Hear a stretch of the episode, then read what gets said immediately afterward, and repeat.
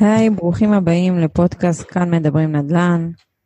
הפודקאסט מדבר על השקעות נדל"ן בארץ ובחול. אני עדי בן אדרת דהן, ואיתי נמצא רוני אגה. היי רוני. שלום, היי לכולם. רוני, בוא תספר לנו למה בעצם אנחנו החלטנו לפתוח את הפודקאסט הזה, ליצור אותו. הסיבה העיקרית להחלטה ליצור את הפודקאסט, הפודקאסט הזה, היא באה ממקום שהיום רוב המתעניינים בהשקעות נדל"ן נחשפים להרבה מאוד מידע בתקשורת. חלק גדול מהמידע הזה הוא מידע שיווקי, הוא מידע שבא למכור פרויקט מסוים, אבל לא, לא תמיד נותן את הנתונים האמיתיים, או שם בפרונט את המספרים הנוצצים, אבל מבלי להתייחס לסיכון שקיים בהשקעה, למה המהות של ההשקעה בכלל, ואנחנו באים מהמקום של לעשות סדר, כי אנחנו יודעים שזה מאוד מבלבל כשנחשפים לאינפורמציה כל כך גדולה. המשקיע שהוא לא מנוסה, הוא בדרך כלל נתפס לדבר מסוים, בדרך כלל זה הצועה מסחירות, מבלי להבין את הסיכון ומה עומד מאחורי זה. אני חושבת שבכלל כל מי שאנחנו גם מתקלים בו, לקוחות פוטנציאליים וגם כאלה שאתה יודע פונים לשאול שאלות מסוימות, הם בעיקר, אתה יודע, נתקלים במשווקים הכי, בוא נגיד, תותחים ב, כרגע בשוק שלנו, ונתקלים במודעות באינטרנט, והכל נראה שם, מציגים להם את זה שהכל נראה פשוט, והרבה אנשים חושבים שהם שמים את הכסף, משגרים אותו ושוכחים ממנו, ואחרי חמש שנים הם מקבלים אותו לפחות עם מאה אחוז תשואה על הכסף, וחבל. כן, אז באמת כלל אנחנו... האצבע של המשווקים זה בעצם להראות את הנוחות והקלות בהשקעה, נכון. הכל נמצא תחת קורת גג אחת, מבלי להבין או להסביר שיכולים להיות פה בעיות, נכון. סוג של תלות, והשיווק המהותי ביותר זה בעצם הצועה על ההון העצמי, על ההשקעה, וזה בעצם שני נקודות שהמשווקים שמים עליהם את הדגש, זה בעצם מה שהכי מוכר, כי כל משקיע פוטנציאלי, כשהוא בכלל שוקל להשקיע בנדל"ן בחול, אז השאלה הראשונה שהוא שואל את עצמו, איזה תמורה אני מקבל, תמורת ההתמודדות עם החששות והפחדים שלי, ולקבל את ההחלטה הזו של להשקיע בחול. אז המשווקים נותנים מענה מדויק לחששות האלה, ופה פה זה מתחיל, פה מתחילים לעשות את הטעויות, ולשלם את השכר לימוד. אז בעצם הפודקאסטים שלנו באים אה, אה, להסביר אה, מה היתרונות והחסרונות באסטרטגיות שונות של אה, השקעות בנדל"ן. לא רק, לא רק, אנחנו גם הולכים אה, לדבר הרבה על אה, תכונות של משקיע.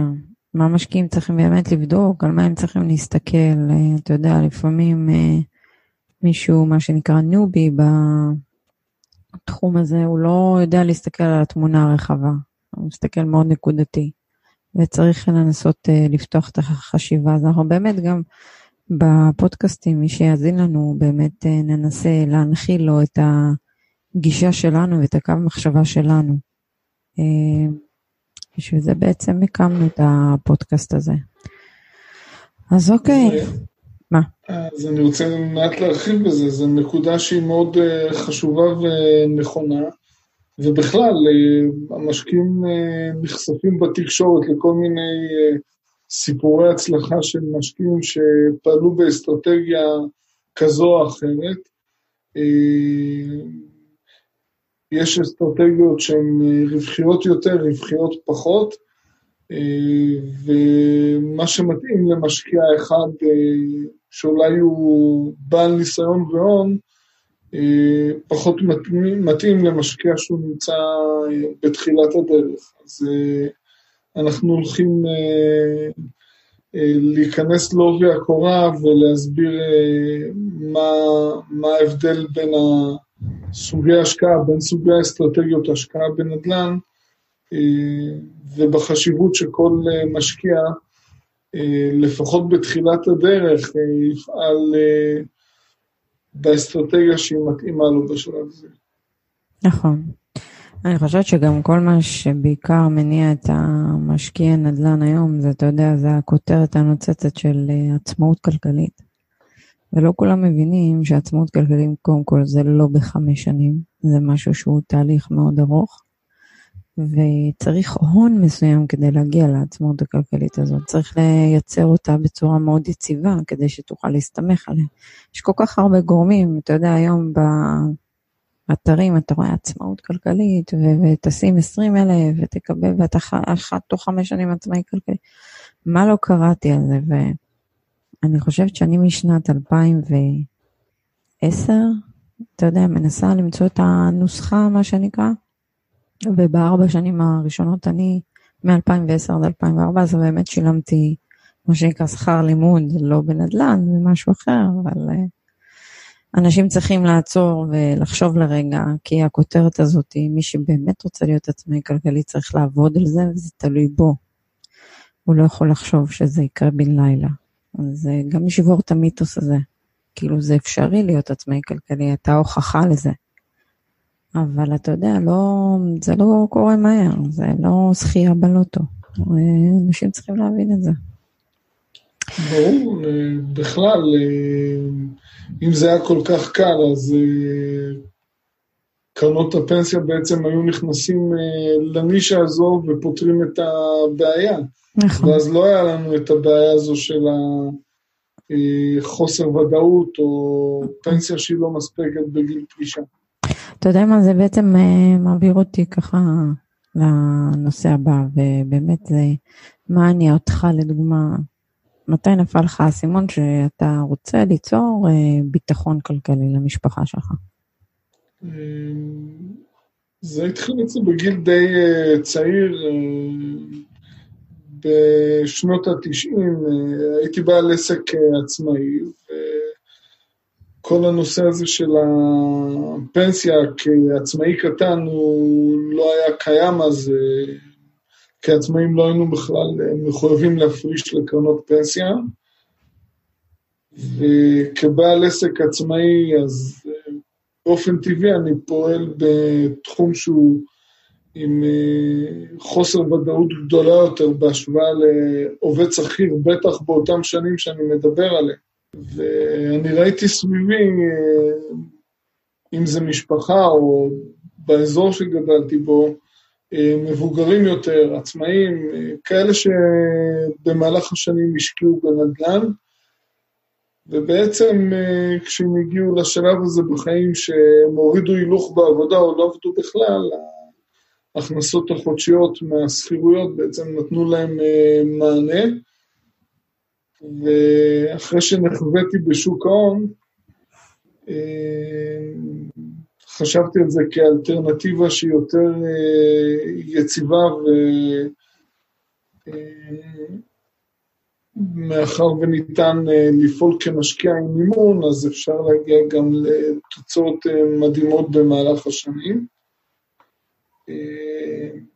הבעיה הראשונית הייתה, מאחר ואנחנו גרים במדינה קטנה, ומחירי הנכסים פה הם די גבוהים, אז לפעול כמשקיע יצריך מאיתנו הון עצמי מאוד גבוה, ולשמחתי זה השתנה בשנת תשעים ושמונה, באותה תקופה ביבי שינה את החוק הקיים, ואפשר לנו כמשקיעים פרטיים לרכוש נכסים בחו"ל, להחזיק מטח, לפתוח חשבון בנק, בעצם, אם אני לא טועה, זה גם היה רלוונטי לגבי משקיעים בשוק ההון, שמאותה תקופה החלו להשקיע באופן ישיר בשוק ההון האמריקאי בוול סטריט.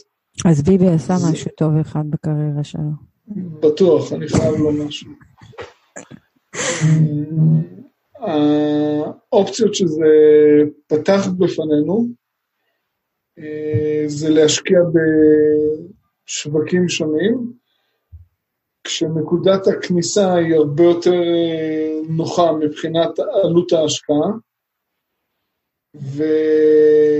ובעצם הדבר המשמעותי ביותר, זה אם אנחנו מבינים את הנדל"ן, בשונה לשוק ההון,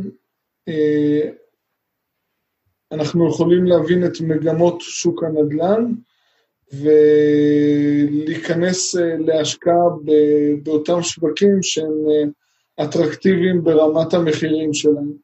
אז גם אם אנחנו לא מדייקים בדיוק מתי השוק ישנה מגמה ויעבור משוק יורד, מתשדש לשוק עולה, אנחנו עדיין יכולים לקנות ברמת מחירים שהיא אטרקטיבית, בנקודת זמן שהצועה מסחירות היא בשיאה, ובשלב מסוים גם יגיע שינוי מגמה, ואז אנחנו גם נהנה מעליית מחירים והמשך עלייה בסחירויות. אז בגדול, אני חוויתי את זה על עצמי, שמאז שהתחלתי לפעול כמשקיע גלובלי משנת תשעים ותשע, בעצם אני כל הזמן נהנה משוק עולה. אז פעם זה היה באנגליה ובעוד מספר ארצות באירופה ובקנדה, ואחרי זה זה עבר לישראל, ואז זה חזר עוד פעם לאנגליה וארצות הברית.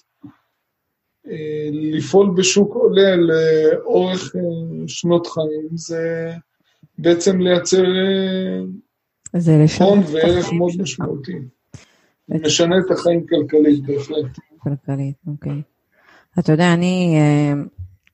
אני לא בחורה של שאוהבת מסגרות, מה שנקרא, ובשנת אלפיים ועשר התחלתי לנסות בעצם למצוא את הכיוון שלי. בהתחלה זה היה, מה שנקרא, ניסיתי בשוק ההון, למדתי כל כך הרבה, וזה אף פעם לא הצליח, אתה יודע, לעלות למעלה, ודווקא שתפסנו את שוק ההון בשנים טובות, מדברת איתך אלפיים ועשר קדימה. אבל אף פעם לא הרגשתי שזה באמת משהו שהולך לשנות את החיים שלי, מה גם כששוק ההון זה באמת משהו שאתה צריך לחקור אותו כל כך הרבה לעומק. לי זה לא התאים, לא התחברתי לזה. זה היה גורם לי ללחץ, כל הזמן, אתה יודע, הייתי בהיסטריה מהמחירי מניות והכל. תנודתיות. זה תנודתיות, כן, זה היה ככה. כמובן, זה תלוי באיזה מניה אתה משקיע והכל, לא השקעתי באיזה מניות מסוכנות, אבל עדיין זה... לא הרגיש לי בנוח, מה שנקרא. ובאמת, שנים, אני הסתובבתי במסדרונות קפלן, כל מי שלא יודע, הייתי טכנאית רנטגן, עד שנת אלפיים וארבע עשרה בעצם, ושנאתי את העבודה שלי, וכל הזמן אמרתי, אני רוצה להיות עצמאית, ואני רוצה גם להיות עצמאית כלכלית. זה משהו שמאוד ישב לי ככה, אתה יודע, בשבילי, בשביל המשפחה שלי, אני הבנתי שהעבודה זה דבר מאוד מוגבל, המשכורות שלנו מאוד מוגבלות. אתה עובד כל כך הרבה שעות, אתה רוצה בעצם לחזור, אתה יודע, למשפחה שלך והכל, ואין לך זמן לעצמך באיזשהו שלב. זה הצבן אותי, וזה מה שאותי הניע, לדוגמה, לחפש פתרון, מה שנקרא, לעצמאות כלכלית. אז לי נפל הסימון יחסית בגיל עשרים ושש, עשרים ושבע, והתחלתי באמת לחקור בנושא והכל, ולקרוא ספרים ולהחכים, אבל את הצעד המשמעותי, מה שנקרא שעשיתי, זה היה באמת ב-אלפיים וארבע עשרה. אני עזבתי אחרי לידה את המקום עבודה, ובאמת יאמר לזכות יניב, שהוא בעלי, שהוא תמך בכל המקרה, בכל ה... מה שנקרא עזיבה מבית חולים, כי זה היה משכורת, אתה יודע, יחסית יציבה, ובטוחה, ופתאום אתה עם שני ילדים בבית, ואתה צריך למצוא את הכיוון שלך, ומה אתה עושה, ובאותה תקופה, היה בלגן, היה צוק איתן, היה הכל מהכל, זה היה הכל ביחד, ואתה צריך למצוא מה שנקרא את הדרך, להצליח ולהצעיד את עצמך קדימה, והתחלתי בעצם לחקור על שוק הנדל"ן, מה שנקרא. באמת, אני נתקלתי במודעה בכלל על ארצות הברית. אני לא אגיד את שם החברה שנתקלתי, אבל הם עשו את זה כל כך ורוד וכל כך בקלות, כאילו בוא תשקיע בארצות הברית בקלות תשואות של שישה עשר אחוז. ואני מטבעי חשדנית, לא אהבתי את זה. אז אמרתי, טוב, נשאר בארץ, השקעה ראשונה, לפחות נעשה השקעה חכמה, מה שנקרא. אז באמת חקרנו קצת פה בארץ, הכל היה כבר יחסית יקר לדעתי. גם בעיר מגורים של אשקלון, אז החלטנו בכלל לקנות בדימונה. כמובן שזה לא היה עיתוי רכישה טוב, אבל ההשקעה עובדת, קניתי באזור טוב שם, עם משכנתה, יחסית מאוד מאוד זולה, הריביות שאז היו מאוד זולות. זה היה ההשקעה הראשונה שלי, ויצא טוב, אז ככה אני בעצם התחלתי את הדרך שלי בנדל"ן, וכשראיתי את הסחירות נכנסת, התחלתי להבין את הכוח הזה שיש בנדל"ן, ורציתי עוד ועוד ועוד ועוד. התמכרת. התמכרתי לגמרי, כאילו פתאום אתה, אתה, אתה רואה, אתה, וואו, נכנסת סחירות, השקעתי, ולא השקעתי סכום של כסף גבוה, השקענו אה, מאה ועשרים אלף שקל, ואשר לקחנו מימון, כי זה היה נכס ראשון, ובאמת, כאילו פתאום אתה רואה, נכנסת סחירות כל חודש, סוחרים נורמליים, אתה לא מתעסק בזה כמו שכולם חושבים ביום יום יותר מדי. אז אמרתי, אוקיי, זה, זה הדרך. ובאמת התאהבתי בזה, ולאט לאט התחלתי לחקור שוב, חשבתי לקנות עוד נכס בישראל, ואז אני לא זוכרת, נראה לי כחלון, בראשון לראשון אלפיים וחמש עשרה, החליט על מס רכישה של שמונה אחוזים, שם בעצם הבנתי ש... אני לא אשלם סכום כזה, זה כבר הורס את כל המספרים, אבל אתה יודע שהשקעתי בפעם הראשונה, באמת המתווך שהייתי אז איתו, אמר לי, כן, זה תשואה של שבעה אחוז, זה לא שהוא שיקר, זה שבעה אחוז ברוטו, אבל לא נטו, הנטו שונה לחלוטין, ולצערי לא כולם יודעים בעצם לחשב את הנטו, זה היה הסיפור שלי, איך אני נכנסתי לעולם הנדל"ן, באמת רוני, מה ההשקעה הראשונה שאתה עשית? אז אני לא יודע אם להתייחס לזה להשקעה, אבל בשנת שמונים ושמונה התחתנתי, אז בערך חודשיים שלושה... זה לא השקעה, זה הוצאה. זה לא השקעה, אבל אני רכשתי איזה דירת מגורים בתל אביב, ללא משכנתה, ותוך מספר שנים, זה היה עיתוי טוב, ותוך מספר שנים... דירה עלתה ב-מאה ושלושים אחוז, ובעצם פה אה, הבנתי את העוצמה של הנדל"ן. אם הייתי רוכש שני דירות עם משכנתה לא גבוהה, אז אה, הייתי יוצר פה ערך מאוד גבוה. אה, וזה ניכר לי בראש. ככל הנראה גם לא היינו משוחחים עכשיו, אם היית קונה שתי דירות. כן, אז זה ניכר לי בראש, ובכלל, באותם שנים אני חששתי להתחייבויות, חששתי לקחת משכנתאות. זה פשוט גיבנת שאני סוחב מהבית. לקח לי זמן להיפטר מזה. אבל נכס ראשון שרכשתי באופן ישיר לצורך השקעה, היה במרכז לונדון, היה משבר מאוד גדול בשוק הנדל"ן באנגליה, וב-תשעים ואחת, תשעים וחמש השוק התייצב, מעט התחיל לעלות, ב-תשעים ותשע רכשתי בלונדון, באותה תקופה... אבל איך שמעת על זה? הרי פעם לא היה את האינטרנט, אני זוכרת את הפעם הראשונה של האינטרנט, תשע או שמונה. אז לא היה אינטרנט, וזה היה מאוד בעייתי, היו כל מיני מודעות שיווקיות בעיתונים, נחשפתי לזה העיתונים, וזה די בעייתי, מאחר שהיום אנחנו יכולים ליצור קשר עם משקיעים מקומיים, ולהבין בדיוק את התמונה, אז אני הייתי די תלוי במשווקים,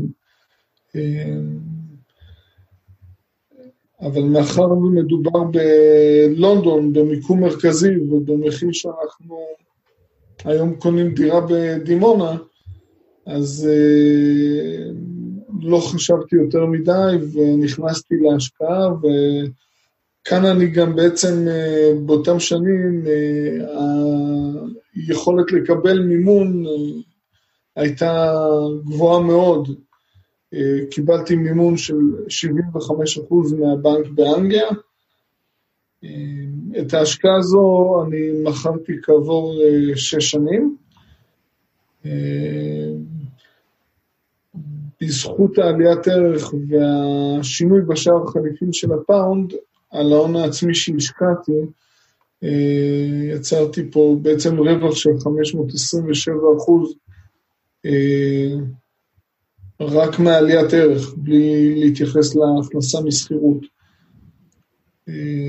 שילמתי מסוג חרון. היה בעצם ההשקעה הירידה שלך, כן? כאילו באותה תקופה. מה זה? לא, זו ההשקעה הראשונה.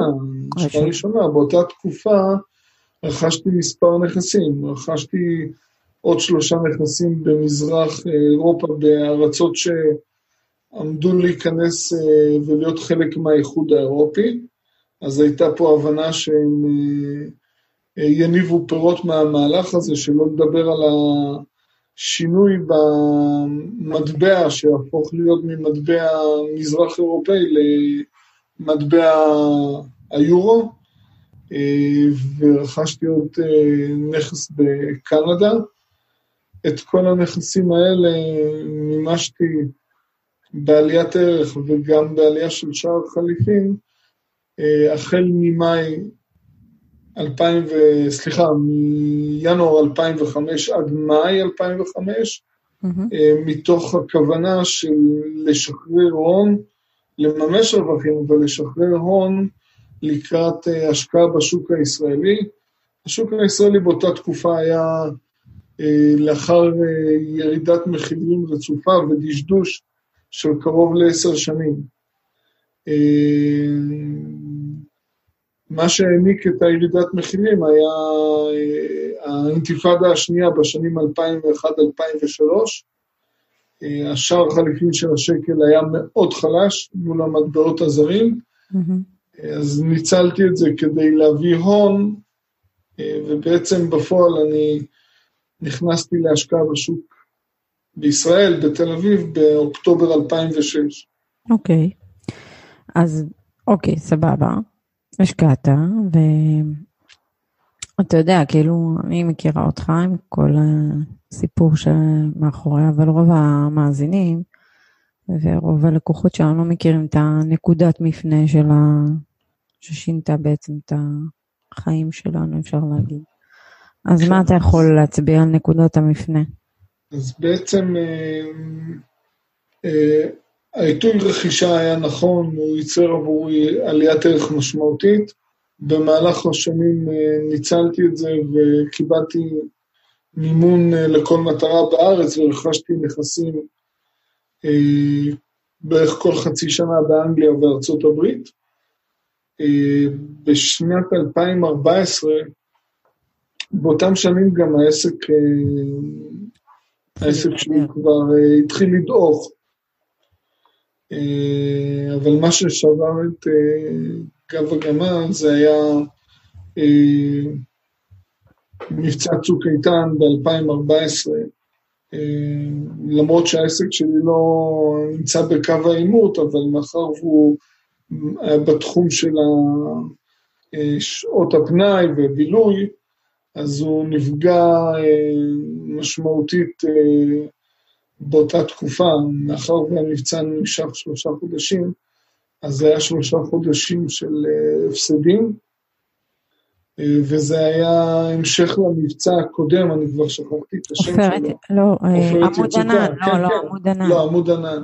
אז גם בעמוד ענן היו לי הפסדים, וזה היה מספר שנים לפני, ובעצם אני התחלתי לחשוב, כבעל עסק עצמאי, אני הייתי מחויב לשלם לעובדים שלי את המשכורות שלהם, אבל אני עצמי הפסדתי כסף, ואז אמרתי, רגע, אם אני כל שנתיים שלוש חוטף מכה שלוקח לי אחרי זה שנתיים להתאושש ממנה, אז בעצם מה אני עושה פה?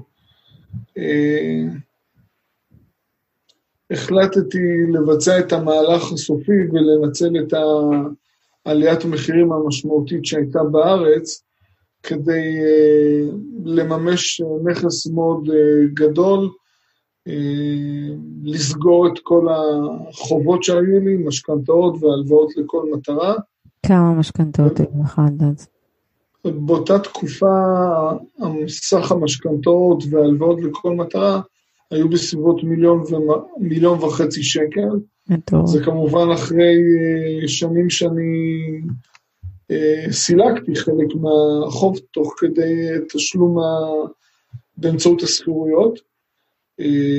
אז המהלך הזה בעצם, באותה תקופה, מאחר ואני לקחתי את המימון הזה שנים לפני, אז הריבית הייתה יחסית די גבוהה.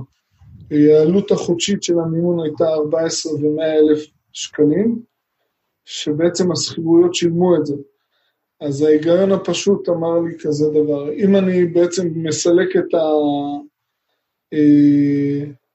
את החובות, אני מפנה ארבע עשרה אלף שקל בחודש כהכנסה, אבל זה לא מסתיים בזה, כי נשאר לי כסף נוסף מהמימוש בארץ לצורך השקעה, וזה אפשר לי להשלים את בניית הפורטפוליו באמצעות רכישה במזומן של נכסים נוספים באנגליה ובארצות הברית. בעצם השלמת המהלך הזה בסוף אלפיים וארבע עשרה אפשר לי לפרוש מהעסק שעבדתי בו, ו... זה בעצם המשמעות של להגיע לעצמאות כלכלית, אז uh, המהלך הזה אפשר להגיע לעצמאות כלכלית, אמנם אני uh, מכרתי את uh, דירת המגורים שלי, אבל זה לא הדאיג אותי, כי במקום אני רכשתי נכסים מניבים, שמניבים uh, עבורי הכנסה חודשית גבוהה יותר מהסחירות שאני משלם היום, ובכלל, יש לי נכסי... מה? שאלה, מה, מה היה הכי קשה במהלך הזה? היו פה שני דברים מאוד קשים. לשכנע את אשתי. היא מאוד אהבה את הדירת מגורים, היא... מה שנקרא מאלה שקשורים רגשית לקירות, והמהלך השני היה בעצם, באותה תקופה אני עזבתי את המקום עבודה, אז תוך זמן יחסית קצר מהמחירות, להשלים את בניית הפורטפוליו נכסים, וכשאנחנו קונים נכסים להשקעה, אז זה לא תמיד הכנסה from day one, לפעמים אנחנו קונים נכס שצריך לשפץ אותו, ולמצוא סוחר, ובאותה תקופה באנגליה ובארצות הברית השווקים היו במשבר, אז זה לוקח קצת יותר זמן, וגם לעתים נכסים שאנחנו קונים אותם על הנייר, אז אנחנו לא, הם לא נמסרים אלינו במועד הצפוי, ויש עיכובים, אז זה היה, זו הייתה תקופה די קשה מהבחינה הזו, אבל אני לא, לא נלחצתי, זה, זה היה מאוד ברור לי מה שאני עושה, והמהלך הזה בעצם שינה את החיים שלי מבחינה כלכלית. ההכנסה הפסיבית שאני מייצר מהסחירויות היום היא, פי כמה מההכנסה שהייתה לי מסחר עבודה באותם שנים כבעל עסק.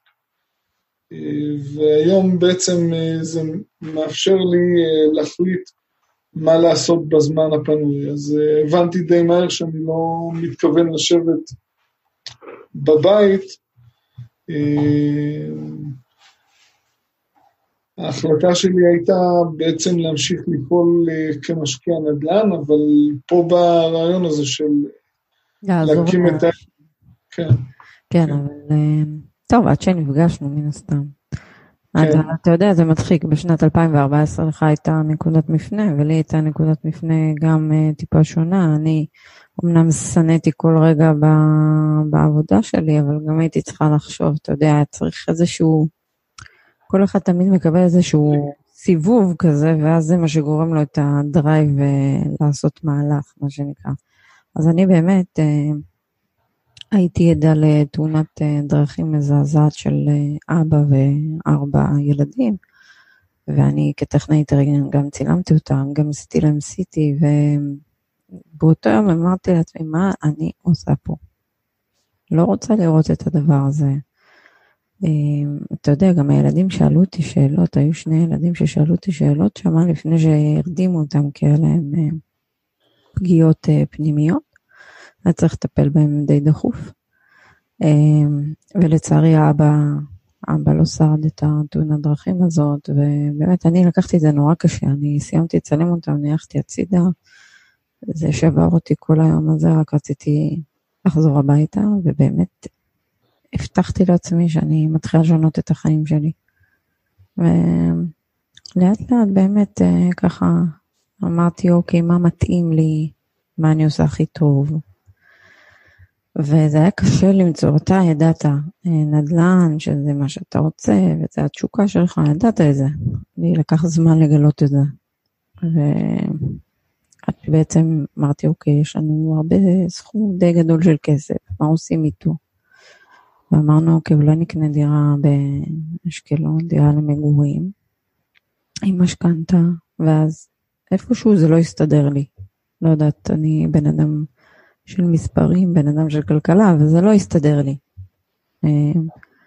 ובאמת התחלתי לפתוח את יניב, בעלי, לרעיון של בוא נשקיע בנדל"ן, וזה לקח הרבה זמן עד שהוא השתחרר. ופשוט יום אחד הצבתי עובדה שנוסעים לדימונה ומתחילים, ושם אנחנו משקיעים. גם היה לנו האמת עם משפחה שם, אז די הצלחנו להבין מה האזור הנכון להשקעה. אבל כן, זה לא היה פשוט, ואז בעצם אמרתי, אוקיי, עכשיו אני צריכה לפתח את הקריירה שלי, ממה מתחילים. ואהבתי כלכלת המשפחה, מאוד. ואמרתי, אוקיי, אולי אני אפתח את התחום הזה, אני אעזור למשפחות והכל. אבל תוך כדי באמת התחלתי להתאהב ברעיון של הנדל"ן, אבל אמרתי, אוקיי, אני אנסה כלכלת המשפחה. פנו אליי גם כמה אנשים דרך מכרים ששמעו כביכול ש... אתה יודע, אני הרבה זמן הייתי, אני ואני וצריכנו לחסוך המון כסף ועדיין לקיים משפחה עם זוג ילדים, וזה לא פשוט, גנים והכל, ועדיין לחסוך כסף ולא מעט כסף. והייתה תקופה באמת שאני לא עבדתי ואני היה מפרנס היחיד, ועדיין אף פעם לא נכנסנו למינוס. זה פשוט היה, אתה יודע, משמעת, ובאמת אנשים לא הבינו את זה, אז באמת התחילו להתקשר, לנסות שאני אעזור להם, ואז אמרתי, אני ארשם בכלכלת המשפחה, ואז פגשתי אותך שם, בספסל הלימודים, מה שנקרא. כן, משם... משם זה התחיל. אני הייתי בת שלושים, צעירה מאוד, ורוני בן חמישים ושתיים. רק יצאה לעצמאות כלכלית. אבל uh, ישבנו אחד, לא בדיוק אחד ליד השני. כיסא אחד הפריד בינינו. אתה זוכר של מי היה הכיסא הזה? לא. היה של, של השותף השלישי. ו... כן. ורוני, אני, אני זוכרת את אותך אומר דבר כזה. היה איזה קטע ראשון בשיעור. וישר הרמת את היד ואמרת, פשוט קטלת את הדעה הזו, מי שהרצתה, ואמרת, רגע, אבל זה, זה לא מספיק, מה זה עשרה אחוז חיסכון? מה הם עושים אם קורה משהו? והיום באמת זה נכון, עשרה אחוז זה בכלל לא מספיק למשפחה לחסוך, כאילו אתה צריך לפחות שלושים אחוז כדי איכשהו להתניע את הדבר הזה לכיוון עצמאות כלכלית, אם אתה לא חוסך עם שלושים אחוז, מה עשרה אחוז יעזרו לך? פעם אחת מתקלקל הרכב הזה, הרסת עשרה אחוז מה שנקרא. השאלה, מה זה עשרה אחוזים? עשרה אחוזים ממה? אם ההכנסה היא חמש עשרה אלף? בואו ניקח משפחה ממוצעת היום, היא לא מרוויחה יותר מדי, מה זה אלף וחמש מאות, אלפיים שקל בחודש? זה לא הרבה. לא הרבה.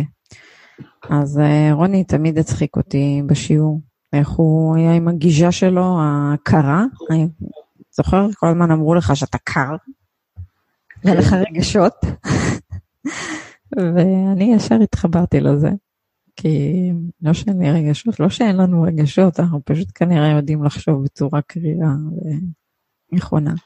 לא, אבל זה ברגע שצריכים לקבל החלטה שהיא החלטה כלכלית, אז זה באופן טבעי משקיע, חייב להיות בעל יכולת להציב חומה בפני הרגשות, לקבל החלטה נטו לפי הפרמטרים הכלכליים. נכון. וזה מה, זה בעצם המאבק שהיה לי חצי שנה לפני כן עם אשתי. זאת אומרת, כשהיא הייתה קשורה לקירות של הדירה שמכרנו, ואני מצד שני, החדרים הריקים שהמחיר שלהם עלה פי שלוש תוך שמונה שנים, זה פשוט שיגע אותי שהכסף תקוע בקירות. אז, זה להיות פרקטי בעצם. נכון, זה להיות מאוד פרקטי, היום אני אפילו, היום אני חושבת שאנחנו יותר אפילו גרועים, כאילו, כן, אתם חסרי רגשות. את, אתם, מאחר ואתם גאים, אומנם בעיר די גדולה, אבל זה עדיין בישראל עכשיו פריפריה. נכון. אז לקנות דירת מגורים... מיליון ארבע מאות. כן, זה לחלוטין מיותר, לחלוטין מיותר, אפשר לייצר את ההכנסה הזו די בקלות מסכומים נמוכים יותר, שתממן את השכירות של דירה כזו. נכון. אני זוכרת, באמת, מהקורס כלכלת המשפחה, פחות התמקדתי בקורס, ויותר התמקדתי, יותר, אתה יודע, דיברתי איתך, ובאמת התחלנו לדבר, ושמעתי מה אתה עושה. ומשם באמת התחלתי להתגלגל, כאילו, אני זוכרת, אתה נתת לי את הטלפון של המתווכת, עשתה בינינו היכרות במייל, וכשדיברתי איתה, הבנתי, אוקיי, זהו, אני קופצת למים, אם רוני יכול, אני גם יכולה. באמת רכשנו ככה נכסים. אני לא שכחת. פשוט זה בא אצלי מהמקום הזה ש... אחרי שאני השלמתי את המהלך, אני פתאום הרגשתי את העוצמה שלי. זה זכירויות שמגיעות מהרבה מקורות של נכסים, זה לא כמו שני בני זוג שיש להם שתי מקורות הכנסה שזה המשכורות. אני לא תלוי פה בשוק העבודה, לא תלוי במיתון מקומי או עולמי, הכנסות מזכירויות. סוכרים שקמים בבוקר, הולכים עובדים ומשלמים את הסחירויות. וגם אם אני לא קם בבוקר והולך לעבוד, אז עדיין הנכסים עובדים בשבילי ומכניסים את הסחירויות. אז זה בא יותר, זה בא, זה בא אצלי מהמקום הזה, למה הלכתי לכיוון כלכלת משפחה, אז זה בא מהמקום הזה שבעצם לעזור לאחרים, ליישם פחות או יותר, כל אחד בנקודה אחרת, את מה שאני חוויתי ועשיתי, אבל כמו שאת מספרת, היה לי בעצם, בשלב הזה של הלימודים, אני הבנתי שהחוליה המרכזית, בנושא הזה של הכלכלת משפחה, היא חסרה את הנושא הזה של הסיומת, ומה זה הסיומת? אני אגיד רגע משהו, לפני שאתה ממשיך, אצלך זה סיומת, אני... אני קוראת לזה היום שמשפחה חייבת הכנסה שלישית. מקור ההכנסה שלישי. וזה בעצם ה... זה לא משנה, נכסים מניבים, מי שמתחבר לנכסים, שילך על נכסים, מי שהולך על שוק ההון, שילך על שוק ההון, אבל היום משפחה חייבת לייצר לעצמה עוד מנגנון שיכניס כסף הביתה. אוקיי, אז, אז אני ראיתי את זה בצורה כזו שה... היציבות בתקציב החודשי, התנהלות אחראית, זה הכל טוב, זה נכון, זה יפה, אבל זה נותן מענה לתא המשפחתי בתקופה ששני בני הזוג עובדים. אם שני הזוג לא עובדים, מסיבה שהם לא רלוונטיים בשוק עבודה או הם פרשו, כאן בעצם הם, בעיקר הדור הצעיר היום בעתיד יתייצב מול שוקת שבורה, יהיה לו בעיה מאוד רצינית, הוא לא ידאג בשנים הקרובות, בשנים שהוא עובד, לייצר איזושהי הכנסה משמעותית פסיבית. נכון. אז אני חושב שהקונספט של העסק שלנו בא מהמקום הזה, שמה שהייעוץ לכלכלת משפחה הקלאסי, המסורתי, לא נתן את המענה הזה, כי כמו שאמרת, אמרו, אוקיי, תחסכו עשרה אחוזים. אז אם חסכנו עשרה אחוזים, ועשרה אחוזים האלה הובילו אותנו לתיק של שלוש מאות עד ארבע מאות אלף שקלים בגיל פרישה, אז מה, איפה זה פתר לנו את הבעיה? הוא לא התייחס בכלל לנושא הזה של רכישת דירת מגורים עם משכנתה מפלצתית שמשעבדת את המשאבים הכלכליים של המשפחה. אם זה נכון לעשות או לא נכון לעשות, ואם זה נכון לעשות את זה, באיזה עיתוי עושים את זה, ומי יכול להרשות לעצמו לעשות את זה. נכון, נכון. מפה אנחנו אה, התחלנו אה, שיחות בינינו, אה, את גם, אה, אני חושב ששכחת להזכיר פה שיש לך ריקה בנושא המשכנתאות. נכון, ו... יש ריקה בנושא משכנתאות, ונושא ביטוח פנסיוני, ואני כן. הבנתי שזה באמת, הנושא הזה של ביטוח פנסיוני, זה נושא כל כך רחב, ואפשר להרחיב עליו כל כך הרבה, אבל... אני הבנתי שפעתי. כן, אז בעצם הקונספט של העסק שלנו בא לתת מענה לחוסר ודאות הזו של הפנסיה העתידית, או, או התנודתיות של שוק ההון, בדרך שאני פעלתי באופן אישי. נכון. כי בעצם כמו שאני עשיתי את זה, אז גם אחרים יכולים לעשות את זה. גם, אתה יודע, אחת השאלות שאנחנו תמיד נתקלים בהן, זה כולם אומרים, כן, אבל אתה תפסת את תל אביב בשנת אלפיים ושש, כאילו, או ששנת שמונים ושמונה, והם לא מבינים שתל אביב של שנת אלפיים ושלוש, היא נמצאת כל יום בעולם במקום אחר. לאו דווקא תל אביב, אנחנו לא מדברים עכשיו על למה להשקיע ב-X מקום, אנחנו מדברים שבכל מקום יש עיתוי השקעה, שהוא יוצר הזדמנות לבן אדם, אם הוא באמת רוצה להיכנס לעולם הזה, ויש מלא הזדמנויות, וצריך להבין אותם ולחקור אותם, אבל לא להתאפס, אתה עשית, זה לא יחזור על עצמו, אין דבר כזה. כמו שאנשים נחשפו לזה בעשור האחרון, להיות מכיוון בגוש דן, אז את גוש דן, או כמו שאמר תל אביב, הם יכולים למצוא בהרבה מקומות אחרים בעולם, אפילו במדינות הרבה יותר חזקות כלכלית מאשר בישראל. אז זה בעצם החשיבה שלנו, וזה בעצם מה שאנחנו עושים. אנחנו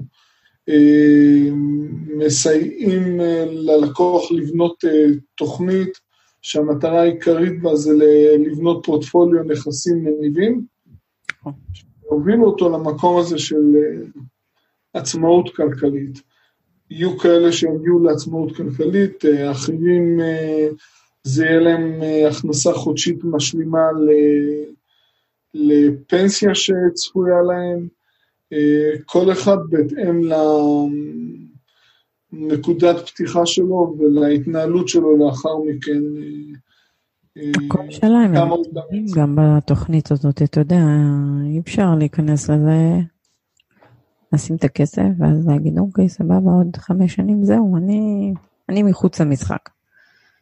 זה, זה לא עובד ככה. יש תוכנית, צריך להתעמד אליה, צריך סבלנות. היום, אתה יודע, הדבר הראשון ששואלים אותנו, רגע, תוך כמה שנים אני עצמאי כלכלי כבר? אה, רק, אה, זה ייקח לי זמן, זה ייקח לי שש עשרה שנה, לא, כי הוא אמר לי שזה רק חמש. יש שם משחת קסם. היום משחת קסם. צעירים ואינטליגנטים, חלקם עובדים בהייטק עם תואר של מהנדס, והם עבדו ולמדו הרבה מאוד שנים כדי להגיע להכנסה נטו שהם משתכרים כיום, והם מצפים להגיע לאותה הכנסה, תוך חמש שנים בשוק הנדל"ן, עם הון עצמי של כמה מאות אלפי שקלים שעומד לרשותם. נכון. זה בעצם חלק מהסיבות שאנחנו יצרנו את הפודקאסט הזה, כדי לעשות סדר ולהבין במה מדובר, או במה זה כרוך. נכון, יש פה עשרים שנים של ניסיון, וחוץ מניסיון שלך, יש פה חמש שנים שאנחנו מלווים משקיעים. הרבה מאוד משקיעים. מעל ל-שלוש מאות עסקאות שעשינו, ובכל עסקה אתה לומד. עזוב שאתה לומד מהלקוח. אתה, זה, זה פסיכולוגי, זה, זה באמת אה, לעשות, אה, להרגיע לקוחות, זה גם לנסות להבהיר להם למה ההשקעה נכונה, כי אתה יודע, הרבה פעמים אני כזה אומרת, מסתדר, אחלה, מצוין וזה, ואז כאילו מתחילים, הלקוח בעצם מתחיל, גם אם זה נראה לו הגיוני, הוא מתחיל להביא פחדים, והפחדים האלה גורמים לו להביא כל מיני טענות, שהוא, זה בסדר, כן? שהם מעלים את זה, שהם מציפים את זה, אנחנו נותנים לזה מענה. אבל זו עבודה מאוד כיפית, אנחנו לומדים כל הזמן, כל עסקה. אני חושב שמה ששונה אצלנו בגישה, זה שאנחנו לא משווקים להכניס. אנחנו בעצם מנסים להבין את הנקודת פתיחה של הלקוח, ומה היעד שלו, ובהתאם לאופציות שקיימות בשווקים, ואני אומר שווקים, כי זה כל פעם יכול להיות שוק אחר, כולל את ישראל, בהתאם לאופציות שקיימות בשווקים, אנחנו בונים עבורו איזושהי תוכנית מומלצת לפעולה עבורו, ו... אם הוא יכול להרשות לעצמו מספר נכסים כבר בהתחלה, אז אנחנו בעצם מיישמים את זה בפועל. נכון. כן, זה... יש פה הרבה ניסיון, ואנחנו בהחלט בכל פודקאסט לאט לאט אנחנו נציף נושא אחר, וננסה לתת את השקפת עולם שלנו למשקיעים. אז רוני, לקראת סיום, בוא, בוא תגיד מה נותן לך מוטיבציה כל יום. בעצם מה שנותן לי את התשוקה והמוטיבציה להמשיך לפעול כמשקיע נדל"ן, זה מאחר ואני בכל חודש חווה את העוצמה של ההכנסות הפסיביות מסחירויות, חוסר דאגה לגבי המצב הכלכלי במדינה או מצב כלכלי בכלל בעולם, בעצם המחשבה הזו שבכל רגע נתון אני יכול להחליט לשנות את צורת החיים שלי, אני תלות בכלום, החופש, החופש, החופש בעצם לבחור מה לעשות בזמן הפנוי, ואני בחרתי לעשות נדל"ן, להמשיך להשקיע, כי בעצם היום זה הרבה יותר קל לי, יש לי יותר הון ו... יותר ידע וניסיון, ואני נהנה מזה. אני חייב פה להתוודות, הקו והאנדרנלין שיש לי מהשקעות בנדל"ן, שם בצד דברים שפעם אני הייתי נהנה מהם, והיום הם פחות עושים לי את זה. אני פעם הייתי אוהב לראות כדורגל בחול, והיום זה כבר לא עושה לי את זה, זה לא, אין לי את אותו ריגוש. אז, אז זו הבחירה שלי, ובכלל שאנחנו משלבים את זה עוד עם לקוחות פוטנציאליים, שאנחנו עוזרים להם לייצר הכנסות, ובעצם משפיעים להם על החיים מבחינה כלכלית, יש בזה שיפוק, סיפוק אדיר. זה בעצם התשוקה שלי. אתה יודע שאני גם, אני הפסקתי לראות טלוויזיה. באמת, אני לא רואה טלוויזיה בכלל. הדבר היחיד שראיתי, זה שאני עדיין רואה, כן, כי עוד לא סיימתי, זה משחקי הכס.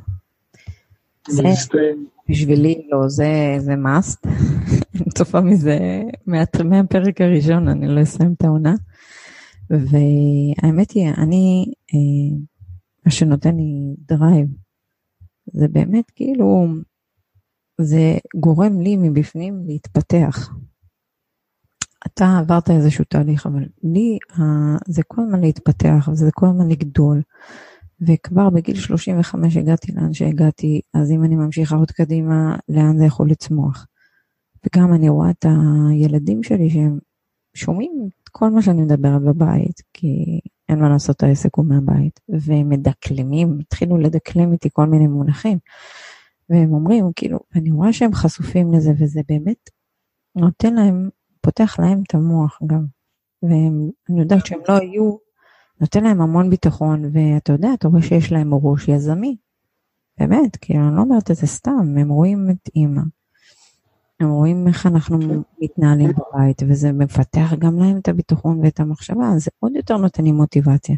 אני כל יום שאני קמה ב-ארבע וחצי, עד שעה שש וחצי זה הזמן שלי עם עצמי, שומעת פודקאסטים, אני בריצה לא מפסיקה כאילו אוזניות, ו- ושומעת כל פעם מישהו אחר, כל פעם איזה מנטור אחר, ובאמת כמה שיותר לקבל מידע וידע, וזה באמת נותן לך המון דרייב, והמון, אתה יודע, תחושת סיפוק, להמשיך קדימה. גם אם יש יום חר בעבודה, ואין מה לעשות לכולם, יש את זה עדיין, אתה מסתכל על התמונה הרחבה, ולא ספציפית, ואתה יודע, אתה לומד גם להתמודד עם כל כך הרבה דברים, שלא קשורים רק לנדל"ן. ברגע שאתה יודע איך להתעסק עם בעיות, ואיך לטפל בכל מיני משברים, והכל זה גם משפיע על, על החיים האישיים שלך. ואתה לא לוקח דברים באופן, אתה יודע, קשה כבר. וזה כיף, כאילו, אתה לא מתערבב בזה, מה שנקרא. בסדר, מכה בכנף, ממשיכים קדימה. זה מונח שאתה לימדת אותי. אני רוצה להזכיר לך, בכלל יש עכשיו איזושהי תוכנית בטלוויזיה על דור ה-Y, אז הם בעצם באים שם כאלה שמתראיינים ואומרים, אנחנו מבזבזים את מה יש, כי אנחנו לא נגיע לדירה ולא נגיע, כי אנחנו לא יודעים מה הם מחר. אז זו גישה שהיא מובילה למקום לא טוב, ומה שרציתי להזכיר לך, בנסיעה האחרונה שלנו, נפגשנו עם אנשי מקצוע בצפון אנגליה, אז היה שם בחור בסביבות שלושים, שהרים שם פרויקט יזמי, אדיר, ועכשיו הוא עושה פרויקט אחר, ועוד בחור בין שלושים וקצת, שכל העסקאות של בניית פרויקטים באזור מזרח אנגליה, בליץ, הם עוברים דרכו. נכון. וזה היה תענוג לראות כאלה שלקחו את הגורל שלהם בידיים, ולא יושבים ולקטרים. אני חושב, ברגע שכל אחד פועל בדרך הזו, והילדים נחשפים לזה, אז זה יוצר להם תקווה בדיוק בתקופה שכולם מציירים את הכל בצבעים שחורים. הרי בשורה התחתונה, מה שאת עשית כמשקיעה צעירה יחסית בחמש שנים האחרונות, אני חושב שאם לא היית עושה את זה בשום דרך אחרת, את לא היית עושה את זה ב... בשנים של חיים שלמות. ההכנסה הפסיבית שאת יצרת, אה, היא בערך פי שבע או שש, אה, מעליות השכר דירה של אותה דירה שחשבתי לקנות עם משכנתה גדולה. נכון, נכון. אז את נכון. אבל בעצם אה, מה זה נותן לך? אה, כן, זה כל הזמן ליצור, כל הזמן להשקיע, אני, אני רוצה לראות פה נקודה, מאחר ואני משקיע ותיק יחסית, אז הרבה פעמים בשיחות בינינו, או בנקודות האלה שאת אומרת לי, יושבת לדעתי, אם אני מעוניין להשקיע. נכון. אז, אני ברוב המקרים עונה בחיוב, כי בעצם יש לי את ההבנה הזו מתוך ניסיון, שלאורך זמן הסחירות עולה ומחירי הנכסים עולים. אז זה כמו סוג של כדור שלג שהולך מתגלגל וצובר תאוצה וגודל. נכון. אז אני חוויתי את זה בשנים שאני פועל כמשקיע נדל"ן, והבנתי את הכוח והעוצמה של עליות מחירים משמעותיות, ובטח כשאני מוסיף עוד סחירויות, ואז כשהסחירויות עולות, אז זה עולה על נפח גדול יותר של סחירויות. במקום בגיל בוגר או מבוגר, לחשוש מירידה בהכנסה החודשית, אני כל שנה מגדיל את ההכנסה. אז זה שם אותי במקום אחר. בלי לבקש מהבוס שיגדיל לך את ההכנסה. כן, אני אין לי פנסיה. וגם אני דיברתי איתך על זה שסביר להניח אני לא אקבל קצבת זקנה. נכון, נכון. טוב, אנחנו ממש לקראת סיום הפרק הראשון של הפודקאסט, ואנחנו נסיים עם טיפ. כל אחד ייתן טיפ למאזינים שלנו. אז רוני, אתה כמובן, מה שנקרא, כבוד למבוגרים. אני אתן לך את הכבוד להגיד את הטיפ שלך ראשון. תודה. אני חושב שהטיפ הכי בולט מבחינתי לתת למשקיעים או לכאלה ששוקלים להיכנס לתחום הזה כמשקיעים, זו אותה נקודה שאני הייתי בשנת תשעים ותשע, כששקלתי להתחיל לפעול כמשקיע נדל"ן. אז בניגוד להיום, באותה תקופה לא היו מיילים ולא היה וואטסאפ ולא היה כמעט אתרי אינטרנט עם מידע לגבי תחום הנדל"ן. את התקשורת שלי עם מנהל הנכסים בלונדון עשיתי באמצעות מכתב בדואר, וזה היה מאוד מפחיד. אבל כשאני שקלתי לעשות את זה או לא, מנגד אני שמתי על המאזניים את האופציה השנייה של מה יקרה אם אני לא אעשה את זה. אז קרוב לוודאי היום אני הייתי עובד כמאבטח. מאבטח, אנחנו תמיד צוחקים על זה שהיית מאבטח. כן, אז למזלי קיבלתי את ההחלטה הנכונה. נכון.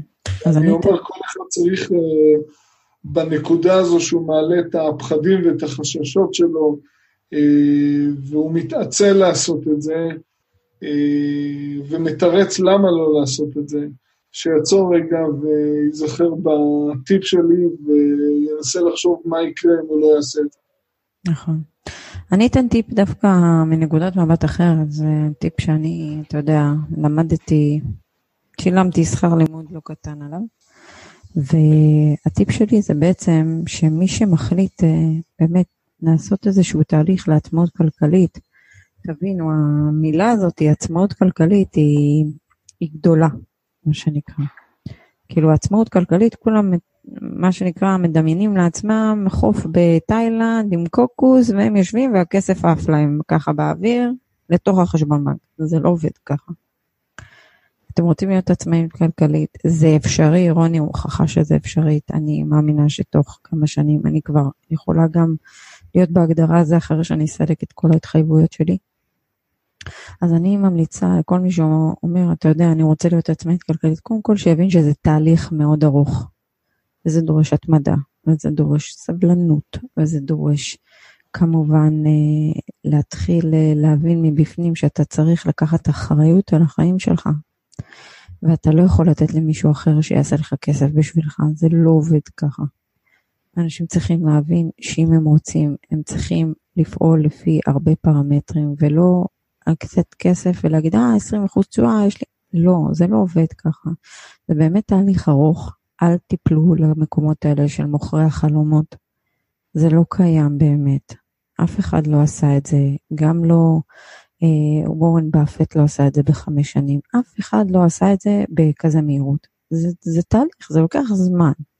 מי שלא יבין שזה דבר שלוקח זמן ודורש שינוי של גישה והתמדה, הוא יפסיק באמצע, או שהוא יעשה טעויות, אחד מהשניים. אז זה הטיפ שלי.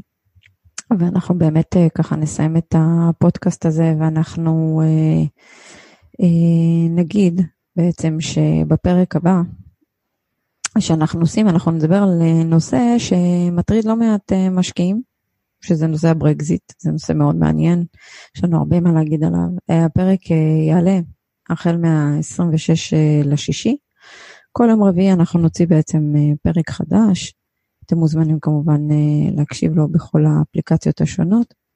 אותנו אפשר למצוא גם בדף הפייסבוק שלנו, Family Exit, אפשר למצוא אותנו באינסטגרם, באתר הבית שלנו, אתם מוזמנים כמובן להירשם לניוזלטר שלנו, לקבל עדכונים שוטפים על השווקי הנדל"ן השונים, אנחנו נותנים המון המון טיפים, אז אתם כמובן מוזמנים להיכנס לדף הבית, וזהו, אנחנו נסיים את הפודקאסט של היום, רוני. היה כיף לשוחח איתך כמו כל הזמן. ושיהיה מה שנקרא, שיהיה לנו בהצלחה עם הפודקאסט. וזה השקעות מוצלחות. השקעות מוצלחות לגמרי. אז יאללה, ביי.